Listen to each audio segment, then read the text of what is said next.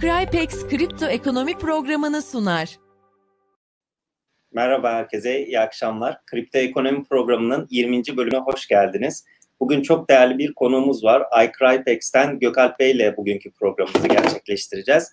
Öncelikle konuğumuzdan başlamak gerekirse her zaman olduğu gibi Gökalp Bey merhabalar, hoş geldiniz. Nasılsınız? Merhaba arkadaşlar, hoş bulduk. Çok teşekkürler davet ettiğiniz için yayınımıza. Bora Hocam siz nasılsınız, iyi misiniz? Çok teşekkürler Alp'ciğim. Mutluyuz. Ee, bugün ekstra bir mutluyuz. Ee, Gökalp Bey hoş geldiniz. Ee, hoş Bugünden itibaren, bu haftadan itibaren diyelim, kripto ekonomi programımızı da sizinle birlikte yapacağımızın böylece müjdesini de aslında bu programla birlikte vermiş oluyoruz. Tekrar hoş geldiniz programımıza. Hoş bulduk, çok sağ olun. Ben şöyle kısaca bir hatırlatma yapmam gerekirse yayınımızı ilk defa izleyenler için programımızın konsepti e, geçtiğimiz haftanın önemli olaylarını birlikte tartışıyoruz. Onun dışında konusunda uzman kişileri e, programımıza davet ederek de e, bu haberleri birlikte yorumluyoruz ve aynı zamanda elimizden geldiğince sizlerden gelen soruları yanıtlamaya çalışıyoruz. Sorularınızı program akışı esnasında iletebilirsiniz. Kullandığımız programda zaten yan tarafta hepsini görebiliyoruz. Ben uygun olanları zamanımız yettiği müddetçe de ekrana yansıtıp sizlerin sorularınızı tek tek cevaplamaya çalışıyorum. Bora Hocam isterseniz yayın akışımızdan ilk haberlerimizle başlayalım sizinle. Evet, tabii ki Alp'ciğim. E, Valla sonuçta biz yaklaşık bir 3 haftalık e, ara vermiş olduk. Normal düzenimizde 2 haftalık bir ara vardı. Çünkü geçtiğimiz hafta bir ekstra yoğundu gündem. E, sonuçta Amerika Birleşik Devletleri başkanlık seçimleri herkesin gündemindeydi. Televizyon kanallarında da çok konuşuldu. Bizler de e, konuştuk. E, ama hani bu bizim program formatında bir rahat rahat herhalde onu konuşmak hepimizin e, dileğidir diye düşünüyorum. E, dolayısıyla ben hani bir soruyla başlayayım. E, e, Gökalp Bey'e e, sonrasında da Akşam senin de yorumlarını e, duymak isterim. E, şimdi seçimler sonrasında bir coştu mu piyasalar? Beklendiği kadar iyi gitti mi? Gidiyor mu? Yoksa hani nedir durum sizce? Öngörüleriniz neler? E, genel bir değerlendirme alabilir miyiz Gökalp Bey? Tabii. Şöyle açıkçası yani seçim öncesinde genel kanı zaten şeydi.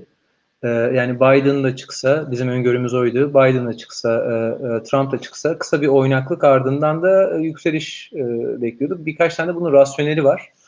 Ee, öncelikle devam eden hani henüz Pfizer'ın bir açıklaması yoktu yani hani seçim öncesinde. Manidar bir zamanda geldi. Seçimin beklenti şuydu, daha fazla likidite, daha fazla mali ve finansal destek piyasalara eğer Biden gelirse. E, Trump gelirse de bu yine belki olacak ama belki birkaç hafta sonra e, bunu dillendirmeye başlayacağızdı. Ana ana fikir buydu ve e, Biden belki bir mavi dalgayla yani her yeri aldığı senaryoyla aslında gelmesi fiyatlanıyordu. Biraz böyle de oldu. Yani hem temsilciler meclisini aldı galiba. Bugün o kesinleşti. Diğer taraftan da henüz şu an belli de değil açıkçası da official olarak. Yani hani Trump'ın itirazları var buna. Tabii, ee, tabii. E, e, daha sonra biraz daha sonra belli olacak ama e, bu sürecin bu şekilde gitmesini bekliyoruz. Neden? İşte hem e, de, mali destekler gelmeye devam edecek o taraftan. E, birkaç başlığı birden konuşuyor olacağız. Daha normalleşen bir Amerikan dış politikasını konuşuyor olacağız. Belki Trump'a göre bir tık daha azalan riskleri konuşuyor olacağız.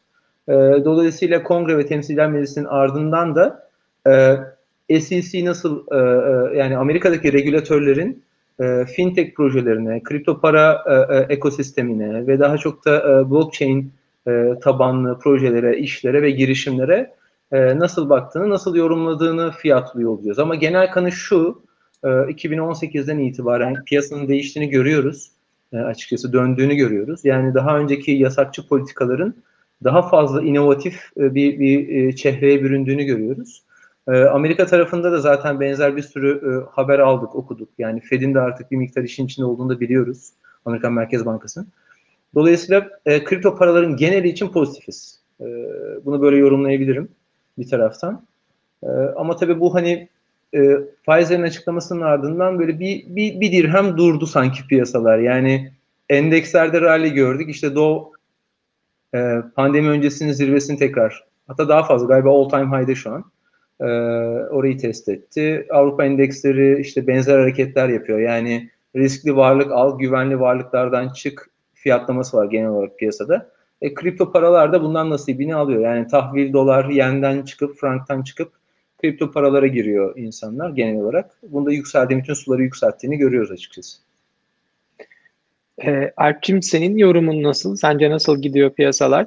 Hocam e, öncelikle ben şundan da bahsetmek istiyorum hazır yayınımızın da başındayken. E, iCrypex'in de desteğiyle e, bu yayın ve bundan sonrakilerinde de aslında bizim bir çekilişimiz var. Kripto para yatırımcılarının zaten çok yakından bildiği Ledger Nano S e, bir çekilişimiz olacak, bir hediyemiz olacak. O konuda da e, takipçilerimiz, şu anda bu yayını izleyen takipçilerimiz e, açıklama kısmında formda en üst en üst başlığa, açıklamanın en üstünde bir tane form linki bıraktım ben. E, o linkten de kendileri ilgileniyorsa o formu doldurarak da bu çekilişe katılabilir olarak kısa da bir anonsumuzu yapalım. Ondan sonra yorumumuza geçelim. Ya ben şu şekilde düşünüyorum açıkçası. Hepimiz seçimleri takip ettik. İşte bu teşvik paketlerini takip ettik. İşte Biden-Trump çekişmesini takip ettik. Fakat ben açıkçası ya kim kazanırsa kazansın sonuçta sınırsız paranın basıldığı bir ortamda yani Bitcoin'in ve sınırlı diğer varlıkların altın gibi zaten uzun vadede her zaman yukarı yönlü olduğunu düşünen birisiyim. Bunu sadece seçim zamanı değil senelerdir zaten bu şekilde düşünüyorum. Şu anda da piyasa hani hocam sizin de takip ettiğiniz gibi aslında bu teşvik paketleriyle ilgili en ufak bir olumlu bir şeyde bile borsalar hemen bunu fiyatlıyor.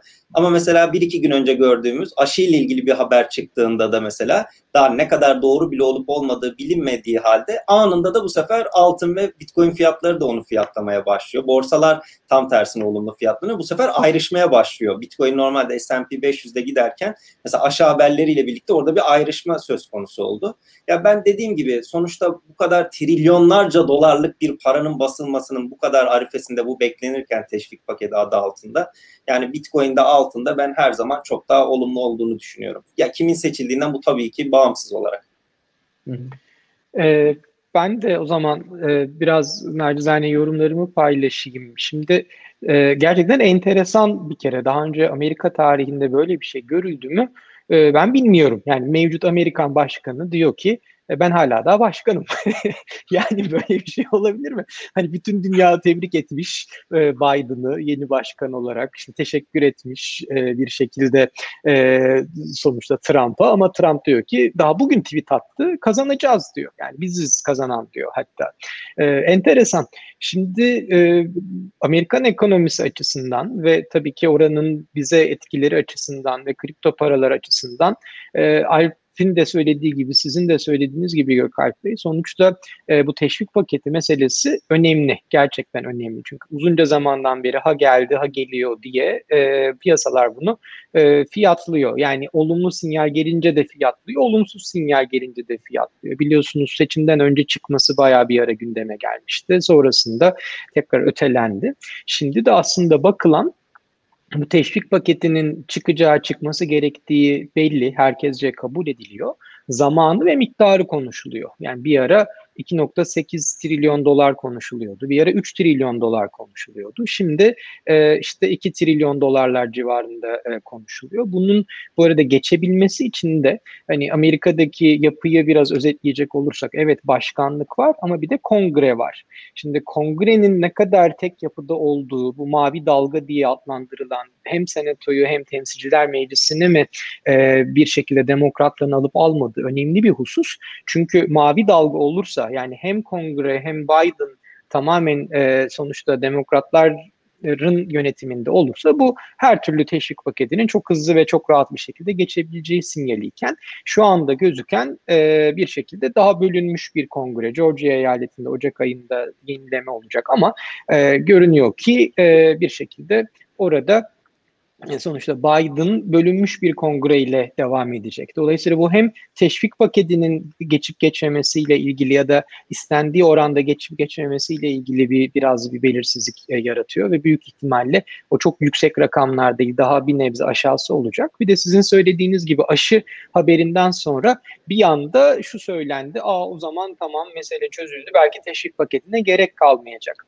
Ben orada şunun altını çizmek isterim. Yani yapılan haberleri e, çok biz de hem gururla hem e, bir şekilde e, umutla takip ediyoruz. E, şimdi şunu unutmamak lazım. Hani Happy Top'u 20 milyon doz aşı piyasaya sürülebilecek yakın zamanda. Şimdi dünya nüfusuna karşılaştırdığımız zaman pandeminin yayılmasını karşılaştırdığımız zaman 20 milyon çok ufak bir e, rakam.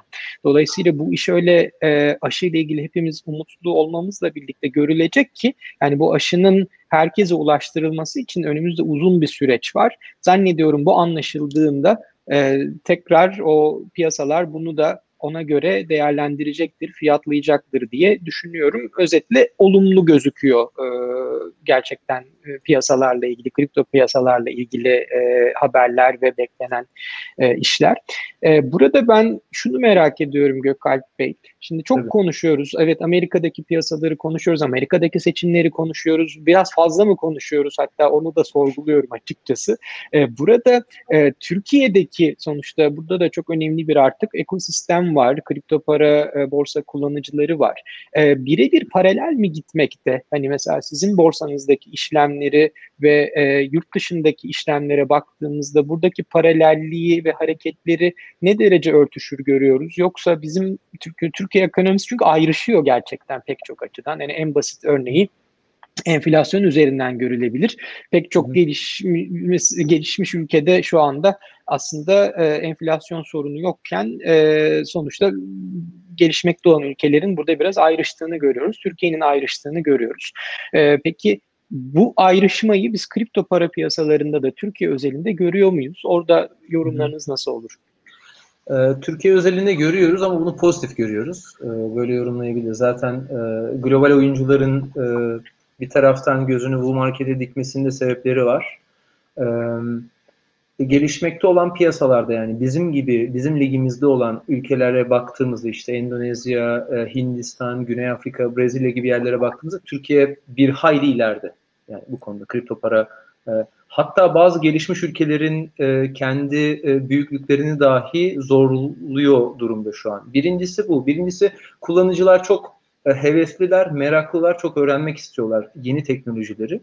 E, millet olarak da buna biraz yatkınız açıkçası. E, bir taraftan da şunu görüyorum. Teknolojik altyapı anlamında da yani işte dijital bankacılıktan örnekler verebiliriz buna. Bizim kendi öz ticari bankalarımızın birkaçının açıkçası global dijital bankacılık ödülleri aldığını biliyoruz. Bu konuya da fikir olarak da yakın e, bu, bu coğrafya ve bu, coğraf, bu coğrafyanın insanları. Yani e, kullananınız vardır eminim ki e, Kanada'da ya da e, Amerika'da e, örnek veriyorum. Bizim şu an herkesin bildiği işte ne bileyim bir cep bank, bir QR'la para gönderme, işte hani e, e, EFT saatinin dışında para transferi yapabilme gibi fikirler ve biz aşinayız. Dolayısıyla kripto para penceresinden ve fintech penceresinden baktığında durum, durum biraz böyle. E, e, iCrypex özelinde de şöyle yorumlayabilirim bunu. E, biz aslında iki yıllık yani yasal olarak iki yıllık evrakta olan bir firmayız ama bunun son bir buçuk yılında iyice gaza basmış durumdayız. Hem e, teknolojik gelişim anlamında e, hem e, açıkçası e, transaction hızımız anlamında e, yaptığımız marketing, içeriye eklediğimiz coinler vesaire çok borsadan bahsetmeden şöyle şöyle toparlayayım. E, şunu görüyoruz. E, Alp buna sen de şahitsindir e, kesin. Ee, Bitcoin fiyatıyla yani bir, bir varlık fiyatıyla böyle diyelim bunu. Bir varlık fiyatıyla bu çok ilintilidir insanların e, alım satım yapmaları, trade etmeleri falan. Yani işte 8.30'a gittiğinde dolar e, patır patır dolar almaya koşarız. 8.30'a gittiğinde dahi. Dolayısıyla kripto para e, varlıklarının fiyatlarıyla da insanların bu varlıklara yatırım yapma alışkanlıkları ya da hevesleri bayağı korele açıkçası. Hatta bizim kendi borsamızda yaptığımız bu şekildeki e, kantitatif çalışmalar var. E, kendi işlem hacmimiz işlem hacmimizle e, e, kripto para varlıkların fiyatları arasındaki korelasyon ilişkiyi incelediğimiz çalışmalar var. E, bunları yeri geldiğinde bir süre sonra kendi blogumuzda da yayınlamak bir fikirlerimiz de var. Velhasıl Türk coğrafyasında, Türkiye coğrafyasında gelişmekte olan ülkelere kıyasla daha pozitif bir hava olduğunu e, görüyoruz e, açıkçası. Ee, e, ve bunu da pozitif olarak yorumluyoruz ve bu bizi daha fazla da iştah, iştahlandırıyor bu piyasa için. Ee, ne mutlu e, Saki'den Türkiye'nin burada pozitif ayrıştığını duyuyoruz. Birinci ağızdan da duymak bence bunu e, önemli. Ee, biraz belki iCrypeX'i yakından tanımak adına bazı sorularımız olabilir. Alp'in de bizim de evet. aslında benim de burada merak ettiğim birkaç soru var. Ee, bizim koordinatörümüz Mehmet Bey'i de ben burada anmak isterim. Mehmet Bey'in de çok önemli bir sorusudur bu. Alp'e bırakıyorum o soruyu. Yani doğal olarak aynen biz şimdi kendi aramızda da işte iCrypeX'le birlikte yapacağız programı deyince bizim ekip arkadaşları da iCrypeX ismi nereden geliyor? Biraz hani oradaki hikayeyi anlatabilirseniz onu dinlemek güzel olabilir. Tabii yani şey e, açıkçası markaya karar verirken iki, iki, iki, iki, iki buçuk yıl önce yaklaşık markaya karar verirken birkaç tane 8-10 tane aday vardı. E, bunların arasında Türk e, isimleri de vardı ama önceki işlerimize yine finansal piyasaların içerisindeydik.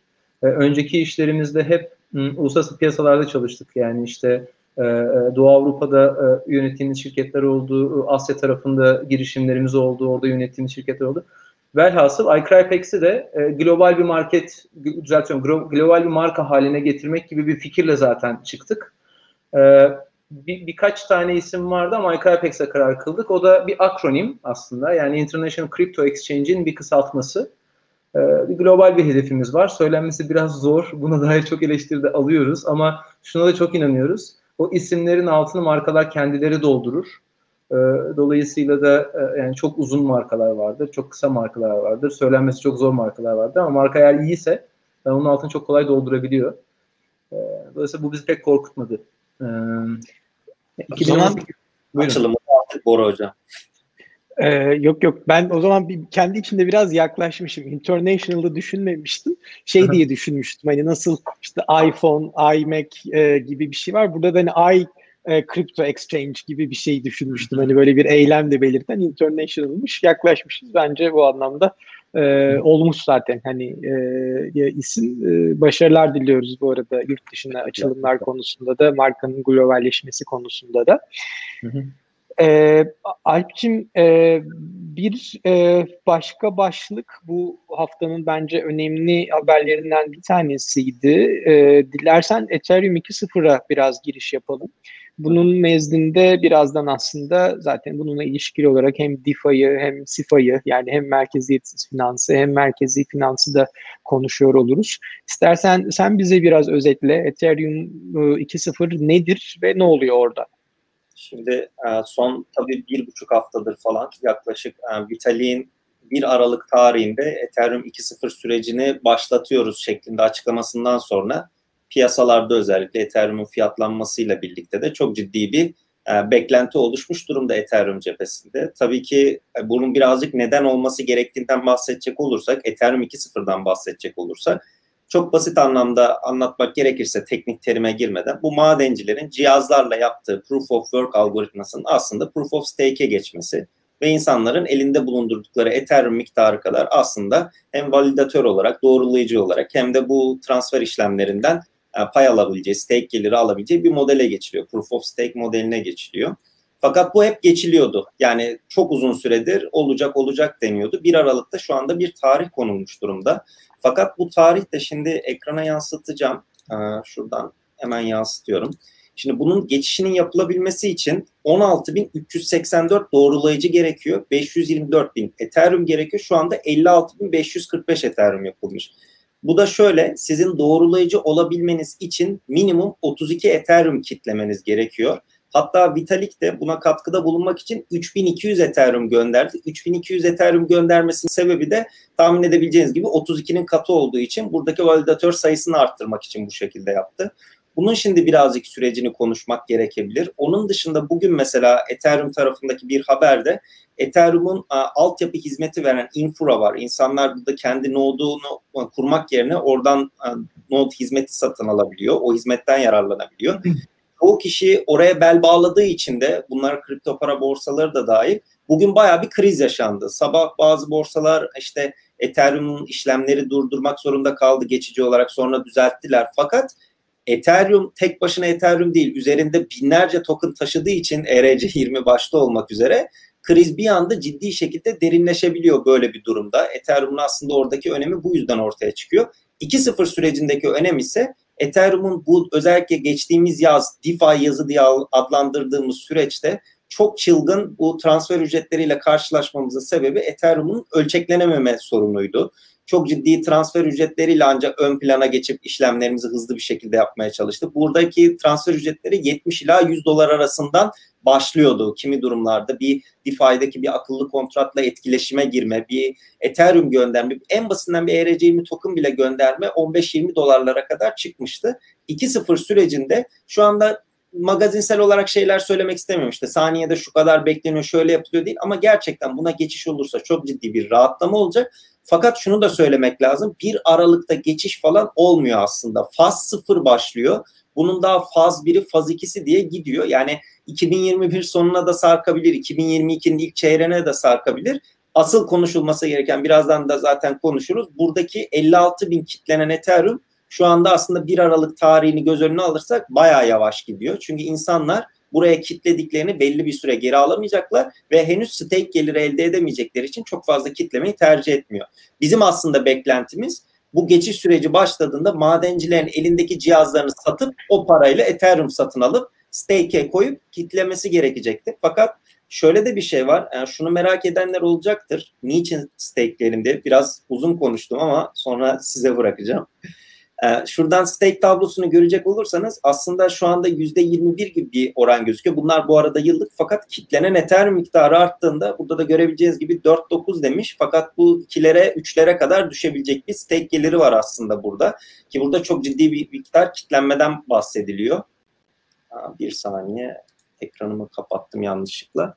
Yani stake oranı ne kadar fazla kişi aslında stake'lerse bu sefer oradaki yıllık kazanç oranı da düşecek. Benim sadece şöyle bir tahminim var. Bununla kapatayım. E, kripto para borsaları 32 Ethereum olmayan kişilere bile e, stake hizmeti sunmaya çalışacaklar. Yani sizin 2-3 Ethereum'iniz olsa bile bu kadarlık stake geliri kazanırsınız diyecekler ve burada kripto para borsaları validatör kısmında çok ciddi güç, güç ve söz sahibi olacağı için de bir anda orada böyle proof of stake borsaların elindeki bir merkezileşmeye doğru gidebilir. Yani bu zaten şey sırf benim değil herkesin tahmin edebileceği bir şey. Çünkü büyük borsaların elinde bir süre Ethereum birikmiş olacak. Artık o süreci birlikte göreceğiz. Valla bu bir pas mı bir sataşma mı bilemedim. Ben Gökalp Bey'e bırakıyorum tam burada sözü. Yok. Buyurun. Yok estağfurullah. Şey, um, evet, doğru bir şey söylüyor aslında. Yani bugün itibariyle 15 bin dolara yakın. Ee, yani biz konuşmaya başlarken 14 bin 600-700 dolar falandı 32 Ether. Ee, şu an 15 bin dolara yakın herhalde değil mi Alp? O civarda bir şey olması lazım. Şimdi 30, 15 bin dolarlık bir yatırım yapmayabilir insanlar. Çünkü dediği gibi yani o stake, e, stake için kitlenen Ether e, o rakamı e, oraya varana kadar evet orada kalacak. E, e, bizim bunun için kendi çalışmalarımız var e, bu arada. Yani işte elinde bir Ether, yarım Ether, iki Ether neyse hani e, e, e, olan kişinin ve bu staking'e katılmak isteyen kişi için bunu paylaşımlı bir daha şey kolay yoldan söylemek gerekiyorsa bir imece usulü bu staking'e katılabileceği bir proje haline getireceğiz bunu iCrypex olarak. Benzer fikirle zaten Avax'ı da kendi bünyemize katmıştık. Ether için şunu söyleyebilirim, Ether 2.0 için. Evet beklenenden biraz uzun sürdü. Ee, e, olursa da e, e, yani bunun e, faydaları yani Ether'in kendisi için faydaları ve zararları var e, bu, bu sürecin e, açıkçası. Bir tanesi şu yani faz sıfır e, işte hani bir Aralık'taki o işte hani GitHub'ta mention edilen Genesis e, time'a artık hani o, oraya oraya atfedilen bir Aralık'a erişilebilir mi? Ondan ben de emin değilim Alp'in dediği gibi. İkincisi faz 1, faz 1.5 ve faz 2 için geçmişte tarihlenen vakitler yani işte 2021'in başı, düzeltiyorum ortası ve devamında da faz, e, faz 2 için 2022'ler, 2021-22 yani artık Ether 1 network'ünden komple kurtulacağımız faz 2 e, e, e, takvimi biraz geç gibi sanki. Hali hazırda zaten e, e, hali hazırda zaten şey var. Şu anda bunu yapan benzer benzer şeyleri yapan işte Algorand var, işte Avax var. Yani Algorand bunların iyi ki e, yanlış bilmiyorsam e, pure pro, pro, proof of stake ile çıktılar. Şu Avax, e, Emin Hoca onlar muhteşem şeyler yapıyor ve proje doğru da bir PR yürütüyorlar benim nazarımda açıkçası. Ve bunun bilinmesi için de biz kendi borsamıza listeliyoruz. Yakında Algo'yu da listeleyeceğiz. Algorand'ı da e, yakında listeleyeceğiz. E, e, velhasıl şuna bağlayacağım. Eğer Ether, 2, e, Ether 2.0'ın faz 2'si eğer 2022'leri bulursa bu arada onun rakipleri yani e, e, onun rakipleri yol yol kat etmiş olacaklar. Bu Ether, Ether, Ether için e, negatif bir şey. Ki kendi altındaki tokenların veya işte kendi altındaki DeFi projelerinin diye yorumlayalım bunu.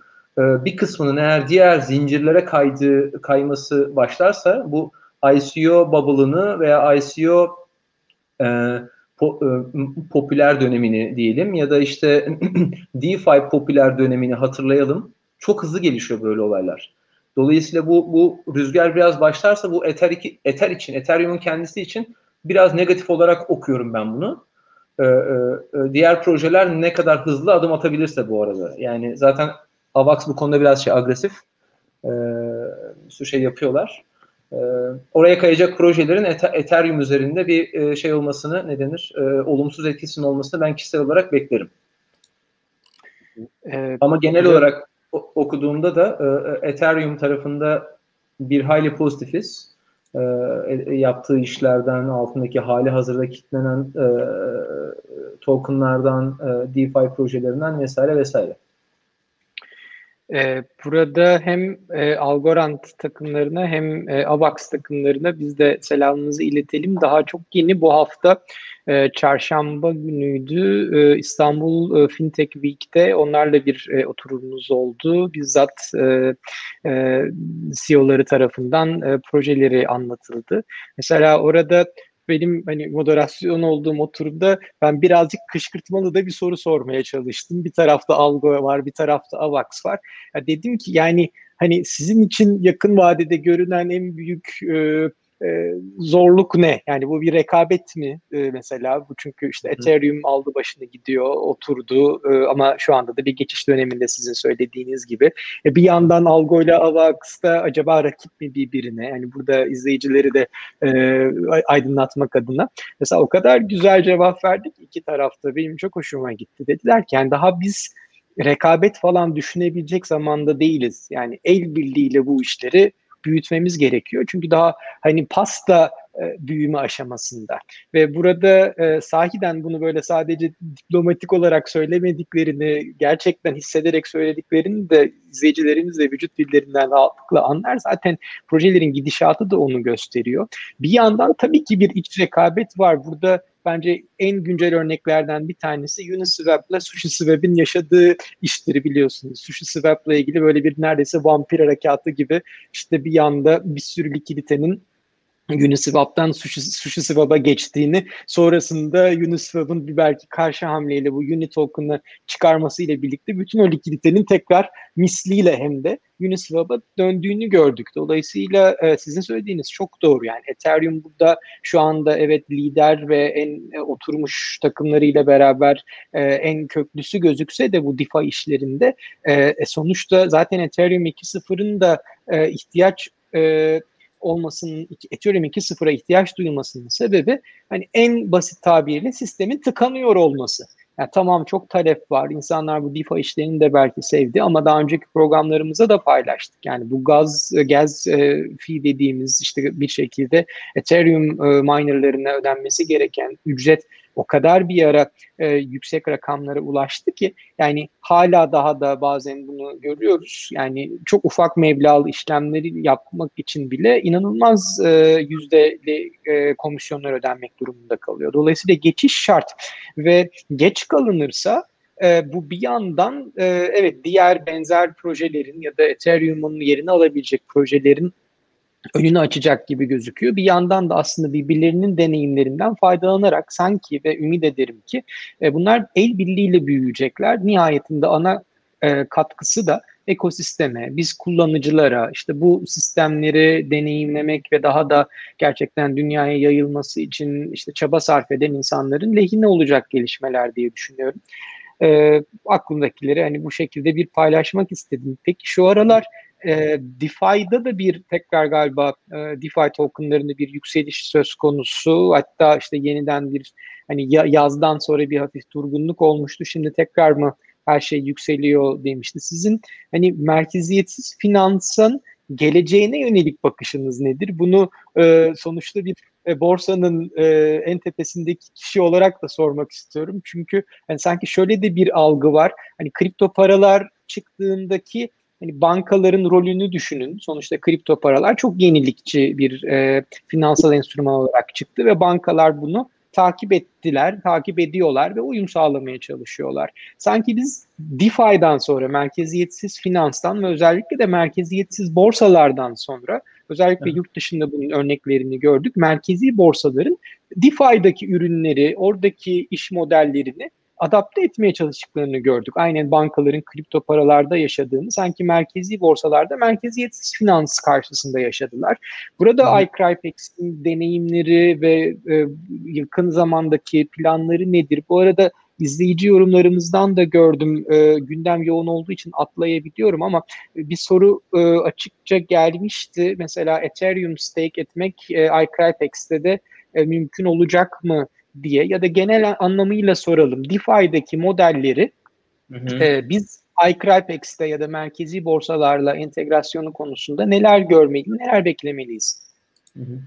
Şöyle, e, birincisi e, e DeFi projeleri konvansiyonel finansla bunu açıkçası birleştirirsek, DeFi projeleri artık eski bizim bildiğimiz bankacılık ya da finansal marketlerde eski diyoruz ama yıllardır bunu kullanıyorduk aslında. Bildiğimiz e, e, finansal marketleri replike eder hale geldi. Yani işte bir lending, borrowing facility'den tutun da ürünleri e, e, e şey yapan, track eden, sanki bir ETF gibi davranan sentetik ürünlere kadar bir sürü ürün var. Yani bir süre sonra zaten bankaların işlerini kabartan şey de biraz buydu. Evet aslında benzer ürünleri orada orada da e, replike edilebiliyor halde e, olduğunu gördüler merkeziyetsiz e, borsalar nazarında ise açıkçası e, bizim bu şekilde projelerimiz var. Yakın vadede olmasa da e, bunu e, e, hem bir merkezi borsada e, ilgili kullanıcılara e, merkeziyetsiz borsa özelliği feature'ı sunabileceğimiz e, e, bir teknolojiye açıkçası şu anda sahibiz. E, neden bunu söylüyorum? Çünkü ilk başta şeyin ikircikli durumunda çok kaldık teknik ekiple birlikte. Ee, acaba bunu e, insanların e, hızlıca e, kendileri alıp da gidebileceği bir likidite pool'larla mı aslında dizayn edelim yoksa bir mer- merkezi fiyat currency de kabul edebildiğimiz e, ve e, order book'un aslında daha homojen dağıldığı, daha hızlı transaction'ların yapıldığı bir merkezi borsayla mı bunu yapalım ikircikli durumunda bizim kendi içimizdeki faz 2 geliştirmemizde e, açıkçası bir bir e, e, bir karar vermemiz gerekiyordu ve biz ikincisini tercih ettik şu an. Ama şunla şunla çok övünüyoruz. Bu arada soruyu unutmadım. Döneceğim ona. Ethereum ile alakalı. Tabii ki.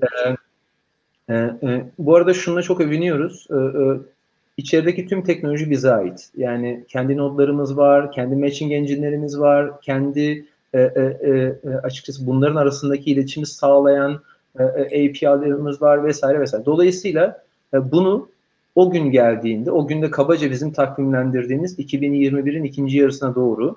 Çünkü e, 2020 e, bitmeden e, en azından iOS aplikasyonumuzu launch etmeyi ve bir bayağı bir trading platformuna benzeyen bir e, pro trading ekranımızı launch etmek gibi e, bir e, kendi planımız var. Bu zaten birkaç hafta içerisinde duyuracağız bunları. E, dolayısıyla 2021'in e, ikinci yarısına doğru da e, e, merkezi borsanın içerisinde merkeziyetsiz borsa se- e, seçeneği de sunabileceğimiz bir yapıyı insanlara, yatırımcıları, kullanıcılarımıza sunmak istiyoruz. Bir. iki e, merkezi borsanın verdiği ve merkeziyetsiz bo- borsaların veremediği ve tam tersi olan da açıkçası bu bir trade-off özellikler var. Dolayısıyla bu coğrafyada öncelikle Türkiye coğrafyasında yani ve belki işte MENA'da hani e, katabilirsiniz biraz. Bu coğrafyada merkezi borsaların biraz daha insanlara hitap ettiğini düşünüyoruz açıkçası biz. Bugün itibariyle. Neden? İşte görüp duyabildikleri bir e, bir e, e, bayağı ete kemiğe bürünmüş bir şirket yapısından tutun da açıkçası Cold Wallet'ta onların yüklenmek istemedikleri riskleri bizim kendi üstümüze tuttuğumuz şey özellikten tutun daha yüksek likidite, daha fazla daha daha hızlı e, transaction'lar vesaire. Çok çok fazla e, e, şey var. E, e alt kalemi var bu işin. E, ama biliyoruz ki her nasıl blockchain e, e, ekosistemi ve kripto paraların geneli başka bir yere gidiyor ise 2017'de değiliz. 2020'de şu anda bir sürü şey yaşıyoruz. 2022'de 23'de başka şey. Biz ona hazırlıklı olmak istiyoruz iCrypex olarak. Bir. Soruya dönecek olursam da e, e, iki tane yorum geldi bununla alakalı. E, evet iCrypex bünyesinde Ethereum ve validatörün altında bir, bir seçenek sunacağız. Bir. iki AVAX delegatörü de olabileceksiniz. İsterseniz AVAX validatörü de olabileceksiniz yakın dönemde. Bu, bu soruları da yanıtlamış olayım. Bence şeydi, önemliydi takipçileriniz. Kesinlikle. Oldu önemli. Ben şu şöyle bir ekleme yapacağım. Bugün İlker Bey galiba bana Twitter'dan da yazmıştı bizim yayının altına. Mesela bugün aslında Ethereum'da yaşanan sorunun en büyük nedeni ben mesela hiçbir maddi olarak bir gelirim olmamasına rağmen işte Bitcoin node'u hala çalıştırıyorum. İnternet bandwidth'imi yiyor, elektriğimi yiyor, arada bozuluyor, çöküyor ama hani bunu birilerinin yapması gerekiyor. Şimdi fakat Ethereum'u çalıştıramıyorum yani olmuyor. Bilgisayarım çok güçlü bile olsa evimde Ethereum node'u çalıştıramıyorum. Şimdi Hı. ama mesela AVAX kısmında Raspberry'nin yeni bir cihazı çıkmıştı. Birkaç gün önce tanıtıldı mesela sadece böyle klavye şeklinde. Onda bile mesela çok rahat bir şekilde çalıştırabileceği ile ilgili tweetler vardı. Bu işte asıl o evet. insanların validatör olmasını destekleyecek ve merkeziyetsizliği gelişmesine yardımcı olacak şey bu. Proof of Stake'e geçtiğimizde de o mesela 32 Ether kitleyip de yani başkasının node'u üzerinden çalıştırmak çok fazla şey olmayacak. Hani ona güvenmek zorunda kalacak. Ama bunda şeyi herkes biliyor. 32 Ether'in şu anda hani Ethereum fiyatına bakayım şu anda 474 dolar gözüküyor. Bu zaten hani çok ciddi bir maliyet özellikle Türkiye şartlarında. E böyle olunca da doğal olarak borsaların AVAX için, Ethereum için bunları bu şekilde desteğini açıklaması da yatırımcıları tekrar en azından bu stake amaçlı borsalara yönlendirecektir. Evet yani işte hani Avax'ın zaten yaptığı eleştirilerden bir tanesi bu. Evet decentralized bir yere gidiyor iş. Ama ne kadar decentralized sorgulamak lazım bunu. Eğer bu iş yani kabaca 10-12 tane mining pool'un tek kalıyorsa e, ne kadar merkeziyetsiz bunu sorgulamak lazım e, gibi bir rasyonelleri de var. Bence haklı da. E, en bir sorusu var. Yani sizin borsanızda Tether kapısı ile ilgili ya da e, onunla ilgili bir soru var. USDT kapısının. E, bu konu hakkında bir şey demek ister misiniz? Ee, e, şöyle e, elbette. Gollerde Alp. Yani yok, bu bizim içimizde çok konuştuğumuz bir şey. Yani e, şu an zaten beni izleyen şey teknik ekipten arkadaşlar da gülümsüyordur eminim. E, şöyle biz e, ilk çıkarken e, piyasada olmayan ne varsa onu yapalım istedik. Bir, bir tanesi de e, şuydu. E, dolar ve euro kabul ettik. Euro, Euro marketimiz de vardı. Yani işte 8 coin var, 7 coin var. Neyse çarpı 3. Dolayısıyla 21 market sunuyorduk ilk başta. Sonra Euro'yu handle etmenin çok anlamlı olmadığına karar verdik. Çünkü çok fazla trafik de gelmiyordu oradan. Sonra bunu kapattık ama dolar kaldı ve dolar üzerinde de bir şeyimiz var. Ne denir? E, sağlam da bir e, yatırımcı network'ümüz ve kitlemiz var. Geliyorlar. Şimdi onların o, o, o network'ü Tether'e e, switch etmemiz lazım. Bu bizim kendi içimizde birkaç haftanın, son üç haftanın gündemi açıkçası. Çok yakın zamanda ama Tether alıp satabilecekler bizim üstümüzden. Ve hatta TRY e, versus Tether ve USD versus Tether de alıp satabilecekler. Bu şu demek. E, eğer Tether'iniz varsa ABC yerlerinde, cüzdanda, işte bir yerde, yurt dışında falan. Bunu buraya gelip e, dolar olarak cash out edebilirsiniz anlamına da geliyor açıkçası.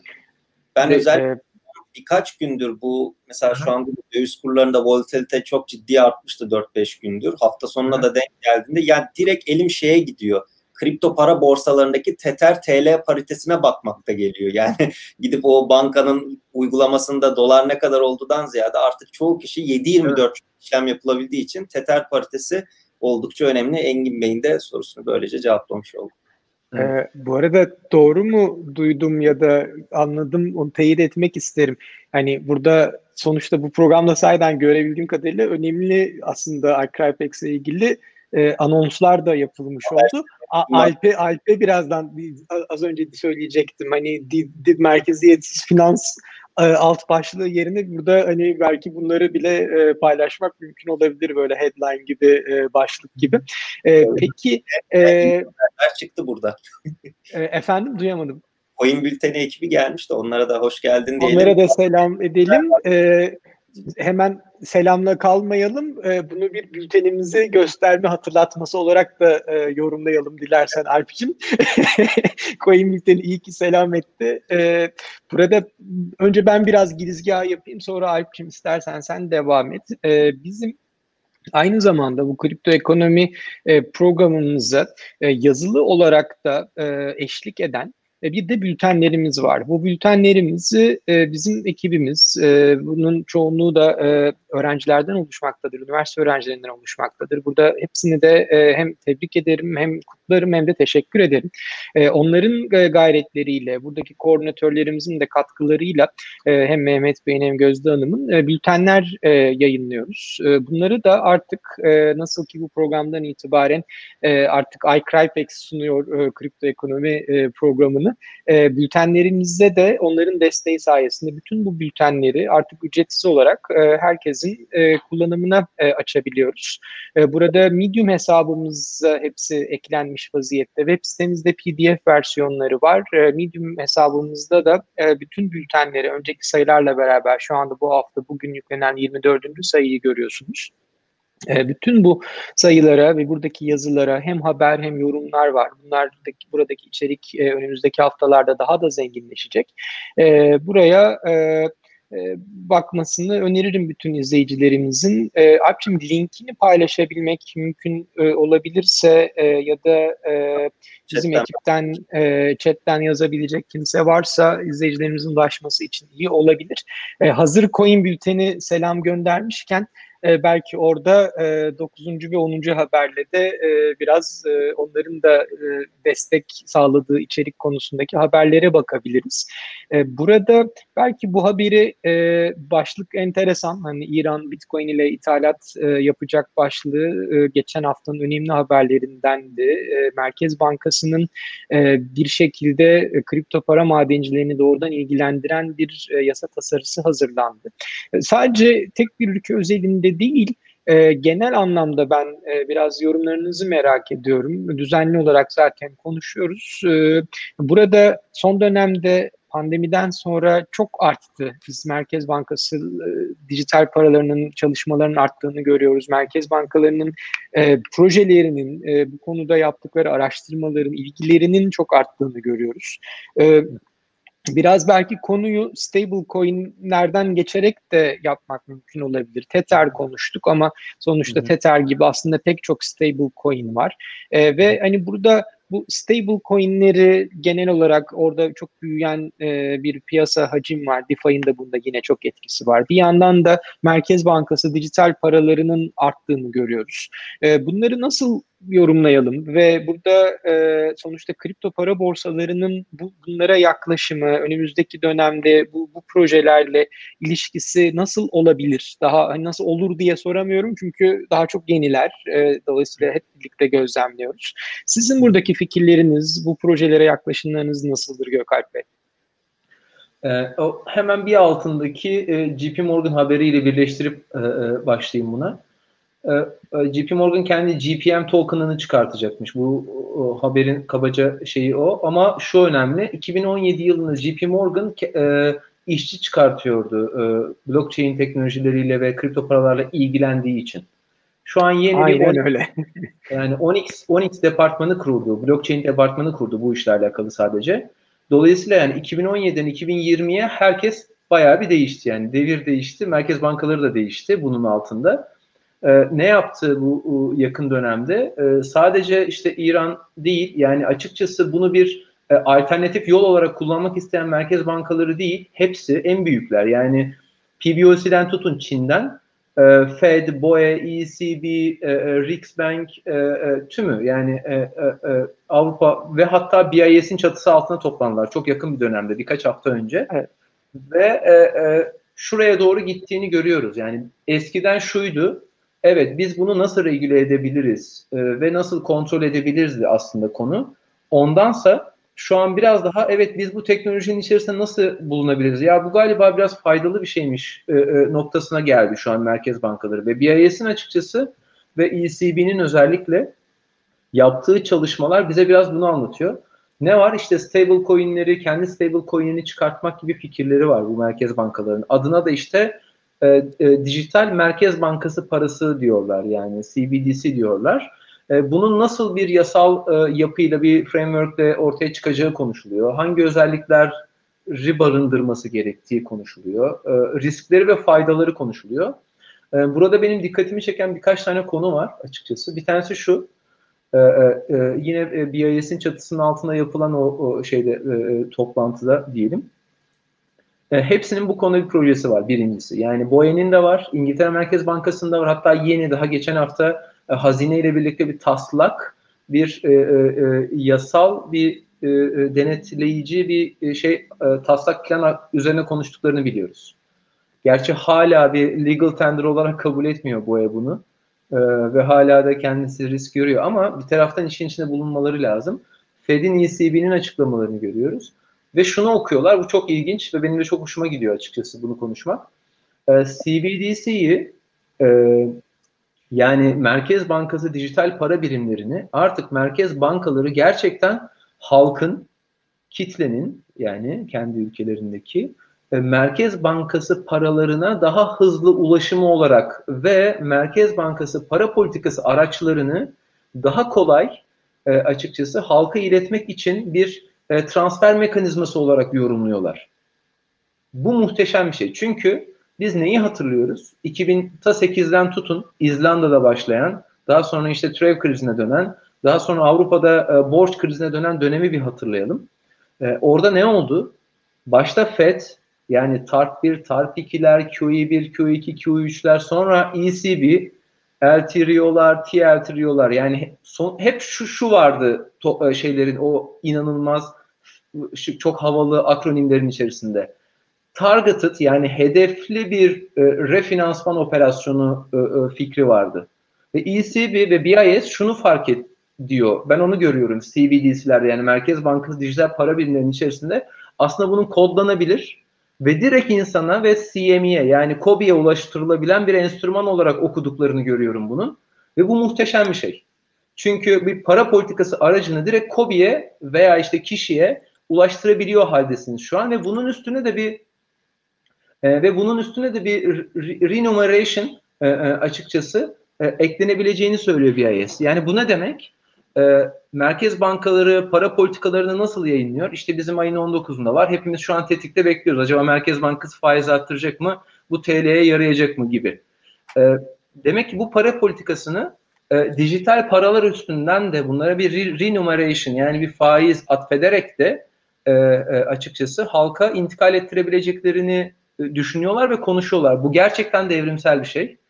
Bir taraftan da bunu pozitif çıktılarını okurken merkez bankaları virgül şunu da ekliyor. Diyor ki BIS ve ECB evet biz bunu yapacağız ama bizim halka para politikasını aktarırken kullandığımız aracılar var, intermediary. Biraz da önemli. Bunların adına banka deniyor.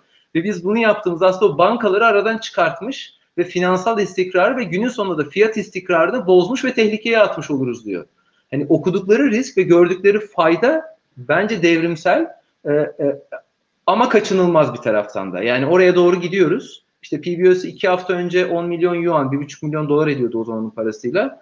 Bir helikopter para dağıttı yani işte alın kullanın dijital paraları alışın gibisinden. Ee, e, yakın dönemde e, sadece şey CBDC özelinde değil e, Fed'in pandeminin ilk çıktığı zaman herkese dağıttığı bu 1200 dolar civarında falandı. Bunun da dijital paralar üzerinden dağıtılması bir konuşulmuştu. Velhasıl bunu kripto para ekosisteminin ve blockchain ekosisteminin geneli için bayağı pozitif olarak okuyorum ben. Çok uzun konuştum. yok yok estağfurullah çok çok da güzel özetlediniz. Orada e, yani son dönemde e, gelişmeler sahiden enteresan. E, bir yandan çok tesadüf de değil. Şimdi hani iktisat açısından baktığımızda e, merkez bankalarının aslında pandemi sonrasında hiç olmadığı kadar aktif olduğu bir dönemdeyiz. Aktif olmak zorundalar. Yani sadece evet teşvik paketi Amerika'dan bekleniyor ama e, biz daha işte bugün yeni e, Avrupa'da da aslında bir teşvik paketinin 786 milyar euro olması lazım. Böyle bir teşvik paketinin geleceğinin haberini aldık. E, pek çok aslında ülkede zaten e, bu şekilde e, gev, gevşek para politikaları e, piyasaya likidite sağlamaya yönelik bir çarkların dönmesi için sistemin düzgün işlemesi için e, piyasaya e, para aktarıldığını biliyoruz. Bu olmak da zorunda. E bununla beraber e, şöyle bir e, eskisinden farklı bir durum var. E, bizim ülkemizde doğrudan geçerli değil ama dünyanın e, pek çok geri kalan ülkesinde gerçekten e, para politikalarının e, para arzının artmasıyla beraber e, hani faiz oranları artık negatife vurmuş vaziyette reel faiz oranları ve şimdi bu artık Merkez Bankası'nın çok önemli aracı, belki en önemli aracı olan para politikalarının işlevlerinin kısıtlanmış olması demektir. E, ve bu iş dolayısıyla yeni inovatif çözümler gerekmekte. Para politikalarının daha hızlı, daha etkin e, hayata geçirilmesi gerekmekte. Çünkü içinde bulunan ortamda Merkez Bankası para politikasında bir değişikliğe gidene kadar zaten e, o kadar önemli gelişmeler oluyor ki o para politikasının etkisini görene kadar günden değişmiş ve o para politikası etkisini kaybetmiş oluyor. E, bir açıdan en önemli e, etkisi Merkez Bankaların ve bu anlamda tabii ki ülke ekonomilerinin lehine olabilecek konusu bu dijital paraların e, bu para politikalarını çok daha etkin ve hızlı bir şekilde hayata geçirmesi demek.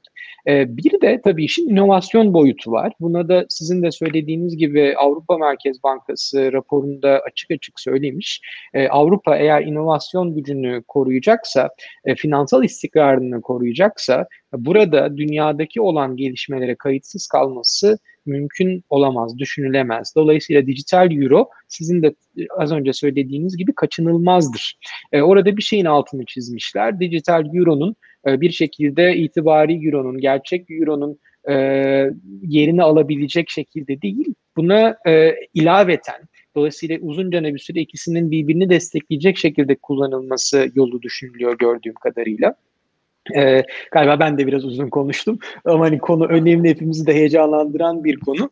Ee, burada herhalde daha başka gelişmeler e, göreceğiz. E, Alpçin bilmiyorum senin e, burada e, eklemek istediklerin olur mu? İzleyicilerimizin de Merkez Bankamızla ilgili bir sorusu vardı galiba e, Sabahattin Özdemir'in. E, evet. Ne dersin? Biraz yorumlayalım mı? Hocam e, bu zaten Merkez Bankamızın resmi internet sitesinde yayınlanmış bir iş ilanıydı. Hatta bayağı bir de ses getirmişti onun yayınlandığı hafta çok fazla kişi de böyle işte sosyal medyada falan kripto paralarla ilgilenen, blockchain ile ilgilenen kişileri görünce ilana sen de baksana falan diye herkes birbirine attı. Fakat ilana girip bakıldığında orada böyle bayağı ciddi gereksinimlerin olduğu görülünce ya demek ki bu işler hani o kadar da kolay değilmiş. Bir blockchain işte uzmanı, kripto para uzmanı demek aslında oradaki ilandaki şeylere bakıldığında o kadar da kolay şeylerden bahsedilmiyor. Hatta 9-10 tane 9-10 kişi aranıyordu sanıyorum. İşte o kadar kişi bakalım hani bu şartları karşılayacak kişi var mı şeklinde. Ben oldukça önemli görüyorum şu anda çünkü gençler için bu çok çok ilham verici bir şey. Yani biz bu işlerle uğraşırsak, blockchain'le uğraşırsak, yazılımla uğraşırsak yani buralarda gerçekten biz de kendimize bir yer edinebiliriz gelişen aslında teknolojiyle birlikte.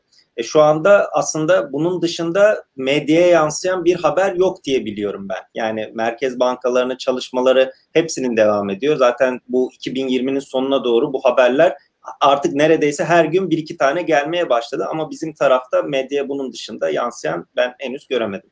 Siz varsa takip ettiğiniz başka. Ee, yani ekiplerin kurulduğunu, orada bir merkez bankamızda bir ekibin şu anda bunun üzerine çalıştığını biliyoruz. Ee, tabii daha çok yeni e, kuruldular. Dolayısıyla aynı dünyadaki çalışmalar gibi öncelikle ne oluyor ne bitiyor kısmının e, araştırması, literatürü sürüyor.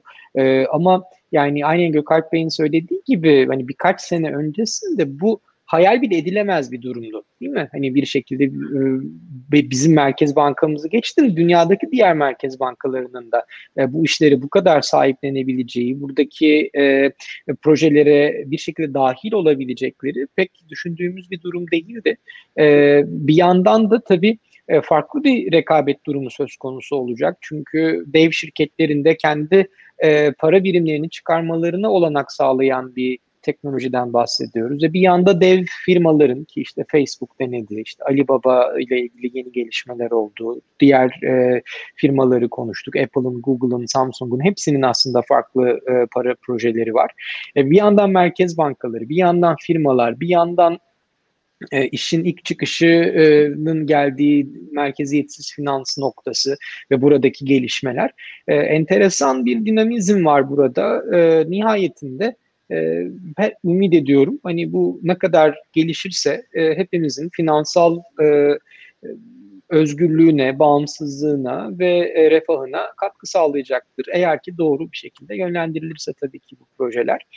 E, Gökalp Bey, e, dilerseniz e, biraz da e, merkez bankalarının e, dijital paralar için yaptıklarını konuştuk.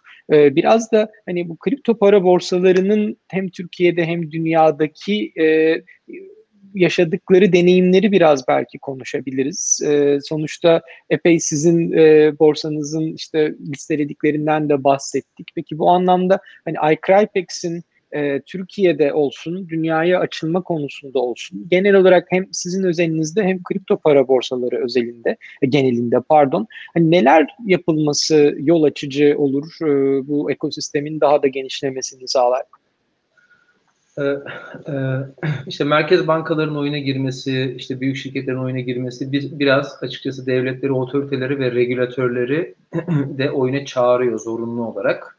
E, e, piyasanın bir şekilde regüle edilmesi her ne kadar 2008'deki çıkış felsefesi bundan biraz farklı olsa da açıkçası piyasaların artık e, regüle edilmesi e, e, bizim gibi borsaların e, arzuladığı, istediği ve ihtiyacı olan da bir şey. E, Türkiye buna bence çok uzak değil çünkü şu anda e, e, bu işin büyük otoriteler yani e, e SPK, BDDK gibi otoritelerden kime verildiğini biliyoruz şu an. E, diğer taraftan da işin mali ve vergisel anlamdaki e, e, e, sorgularının ve ya acaba bu, bu nasıl vergilendirilmeli e, sorularının da maliye ve diğer tarafta e, e, sorulduğunu biliyoruz. Çünkü bize de soruluyor açıkçası. E, e, dolayısıyla sektörde her nasıl menkul değerler e, e, veya işte finansal market e, marketlerde cevap vereceğim bu soruya. Marketlerde TSPAKB bir birlik, bir SPK bir regülatör varsa her nasıl işte Amerika'da CFTC, SEC bir gözüyle bakıyor ve bunların bir kısmını da regüle ediyorsa açıkçası. Önce sadece kripto para borsaları değil, genel olarak ekosistemin tüm rahatlaması için Buna ihtiyaç var. E, iCrypex %100 Türk girişimidir e, e, bu arada. E, e, biz iki ortak olarak bunu kurduk ancak tamamen şu anda %100 tüm hissesi bana ait iCrypex'in. E, e, burada tamamen her şey kendi e, kendimiz tarafından geliştirildi in-house. Yani dışarıya bir third party hiç kimseye bir şey göndermiyoruz e, açıkçası. E bu bunu şundan söylüyorum. Normalde çünkü borsalar karşılaştırıldığında e, e, yatırımcı, izleyici ve işte kullanıcı şunu düşünüyor. Acaba ben kripto paramı, BTC mi, Ethereum'i gönderiyorum buraya ama acaba gerçekten iCrypex'te mi kalıyor yoksa o third party başka bir wallet servisiyle mi bunu paylaşıyor? Bunu düşünüyor olmalı, düşünmüyorsa da. E, bunların tamamen hepsi bizim e, e, kendi içimizde yönetiliyor ve tamamen %100 bir Türk girişimi iCrypex. Virgül sorunuza tekrar e, dönecek olursam biz piyasanın regüle edilmediği için bazı zorluklar yaşıyoruz açıkçası. Bunu bir yıl önce daha fazla yaşıyorduk. Yani e, e, ana akım medyaya çıkmakta, yer bulmakta zorlanıyorduk e, açıkçası. Ama şu an bunların bayağı bir büyük bir kısmını açtık. Yani en popüler bilinen televizyon kanallarında varız. ana akım medyada varız açıkçası. büyük bankaların şu anda Türkiye'deki kripto para banka e, kripto para e, borsalarının çalıştığı tüm bankalarla çalışıyoruz ve onların nakit yönetimleriyle ilişkilerimiz çok iyi. E, bizi ziyaret ediyorlar, ortak çalışmalar yürütüyoruz vesaire vesaire. Demem o ki kripto paraların, kripto para düzeltiyorum borsaların bunlara ihtiyacı var. Bir, bir, bir diğer taraftan da en çok ihtiyaç duyduğumuz şeylerden bir tanesi de şu, insan kaynağı. Yani blockchain developer böyle bir şey aramıyoruz açıkçası. Ama e, iyi yazılım mühendisleri arıyoruz. bunu bu arada buradan da bir iş ilanı gibi de e, şey alabilirler e, şeyler izleyenler. E, çünkü ekibi büyütmek ve her şeyi içeride yapmak istiyoruz. Dışarıya hiçbir şey vermek istemiyoruz. Bu tamamen e, e, kripto paraların e, kendi doğası ve kripto para borsalarında neredeyse bir banka gibi ya da bir aracı kurum çalışmasıyla çalışmasına e, benzemesiyle alakalı bir şey. Hatta bir menkul değerler şirketi gibi bile değil. Çünkü orada tüm takas kastedi başka biri tarafından veriliyor ve üzerlerine bir varlık tutmuyorlar. Yani risk başka bir tarafa başka bir yere aloke edilmiş durumda. Bir banka gibi aslında kripto para borsaları. Dolayısıyla da burada iyi bir know-how e, ve e, e iyi bir teknoloji gerekiyor. Biz bu işi hiç bir başka bir yere şey yapmak, vermek istemedik. Bunu beş kere falan söyledim belki ama çok övünüyoruz bununla. Ve önemli, e, gerçekten önemli. Evet. Evet, e, bir taraftan da şey hani e, burada e, yetkin insan kaynağı bulmakta güçlük çekiyoruz. Kaldı ki iCrypex'in bir tane insan kaynakları şirketi var kendi içerisinde. Yani iş kurdan onaylı yine aynı plazada e, bulunduğumuz yerde koca bir katı olan bir insan kaynakları şirketimiz var. Başka şirketlere de hizmet veriyor ama hani e, ana motivasyonu iCrypex'e e, e, e, yetkin insan kaynağı bulmak açıkçası. E, dolayısıyla böyle zorluklarla karşılaşıyoruz. Ama gün geçtikçe şunu da fark ediyoruz. İnsanlar bizi tanıdıkça e, daha fazla ana akım medyada yer aldıkça da ve onlardan aldığımız geri bildirimleri de uyguladıkça açıkçası e, kullanıcı sayımız ve hacmimiz artıyor. Böyle özetleyebilirim. Hocam bir saatlik vaktimizi yavaş yavaş geçiyoruz. Buradaki önceden hazırladığımız yayın akışında da sanıyorum bütün konuları konuştuk. Dilerseniz Gökalp Bey siz de cevaplamak istediğiniz chat kısmından bir soru varsa son olarak onlardan o sorular üzerinden gidelim. Tekrar hatırlatmak gerekirse de iCrypex'in sponsorluğunda bir Ledger Nano S çekilişimiz var. videonun açıklama kısmında bulunan, ilk satırında bulunan formu doldurarak siz de katılabilirsiniz. oradan da iCrypex üzerinden yapılacak o. Oradan da sonuçları takip edebilirsiniz diyelim. Son olarak cevaplamak istediğiniz soru varsa cevaplayıp yayınımızı bitirelim. E, buyurun Gökalp Bey. Şu kabaca bakıyorum da neredeyse yani şey hani benimle alakalı olan birçoğunu cevaplamışız gibi sanki. Ee, hemen hemen iş başvuruları gelmiş galiba gördüğüm kadarıyla. Dolayısıyla o ilgi çekici bir e, haberdi. E, Valla e, sayeden dolu dolu bir e, program oldu. Yine içeriğimizdeki her konuyu konuşabildik. E, ben hani finali yaparken tekrar e, teşekkür etmek isterim. Hani programımıza konuk olduğunuz için. E, hepimize heyecanlı günler bekliyor. E, işte teşvik paketi sayeden herkesin e, gündeminde e, bir yandan da e, işte aşı haberleriyle hepimiz e, umut doluyoruz ve heyecanlanıyoruz. E, yani ümit edelim e, burada işbirlikleri ve bu ekosistem system doğru bir şekilde ilerlesin. Ee, burada herkes e, üzerine düşeni yapmaya çalışıyor. Biz de nacizane elimizden geldiğince hem bu yayınlarla hem yazılı yayınlarla hem üniversitemizde sağlamaya çalıştığımız imkanlarla bunun bir ucundan tutmaya çalışıyoruz. Ee, ben burada param dijital kısmı beni çok güldürüyor. Son sözü yine almışlar. Onlarla bitirmek istiyorum. Aldığınız pam sattığınız damp olsun. Sağlığınız, neşeniz daim olsun demişler. Ben selam gönderiyorum onlara bu çok güzel dilek için. Ee, pekala çok çok teşekkür ederim tekrar ee, Kalp Bey. Alp'cim sana da çok çok teşekkür ediyorum. Ee, izleyicilerimize de iyi akşamlar diliyorum. Ben teşekkür ederim. Çok sağ olun. Önce de şunu söylemek gerekirse e, yayını beğendiyseniz lütfen beğenmeyi ve kanalımıza abone olmayı unutmayın. Dediğim gibi aşağıdaki açıklama kısmında formda da zaten onu da hatırlatmıştım. Yayınlarımızın hepsini aynı zamanda Spotify ve diğer podcast platformlarından da sesli bir şekilde takip edebilirsiniz. Birazdan orada da yayında olacaktır. Bir sonraki programda görüşmek üzere. Hoşçakalın. iCrypex kripto ekonomi programını sundu.